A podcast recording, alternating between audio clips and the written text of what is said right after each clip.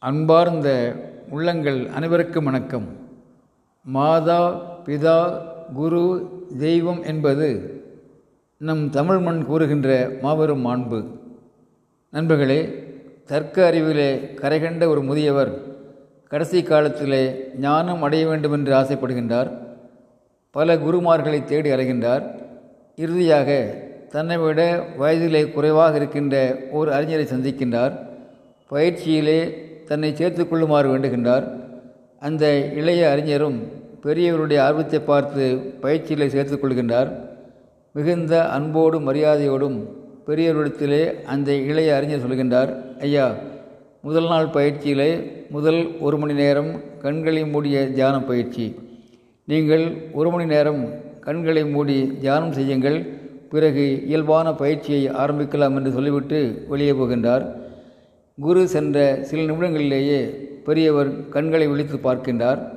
ஆம் ஏதோ ஒரு ஆர்வத்தின் காரணமாக கண்களை விழித்து பார்க்கின்றார். அப்போது தன் தலையிலிருந்து புகை புகையாக ஏதோ போவதாக ஆம் தலையிலிருந்து புகை புகையாக ஏதோ போவதாக உணர்கின்றார். பிறகு கண்களை மூடிக்கொள்கின்றார். பிறகு குரு வந்தவுடனே நடந்ததை சொல்கின்றார். மேலும் கேட்கின்றார் குருவே நீங்கள் போனவுடனேயே கண்களை விழித்து பார்த்தேன்.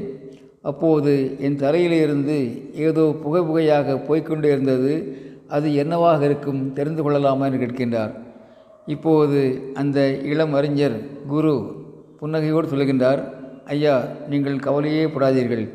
இத்துணை நாட்களாக நீங்கள் சேர்த்து வைத்திருந்த அறிவு குப்பையெல்லாம் வெளியேறிவிட்டன நீங்கள் இப்பொழுது ஞானத்தின் பாதையிலே கால் வைக்க ஆரம்பித்து விட்டீர்கள். நான் மகிழ்ச்சி அடைகின்றேன் என்று சொல்கின்றார் அந்த இளம் குரு. இப்போது முதியவர் தன்னுடைய குருவை வணங்கி மகிழ்கின்றார்.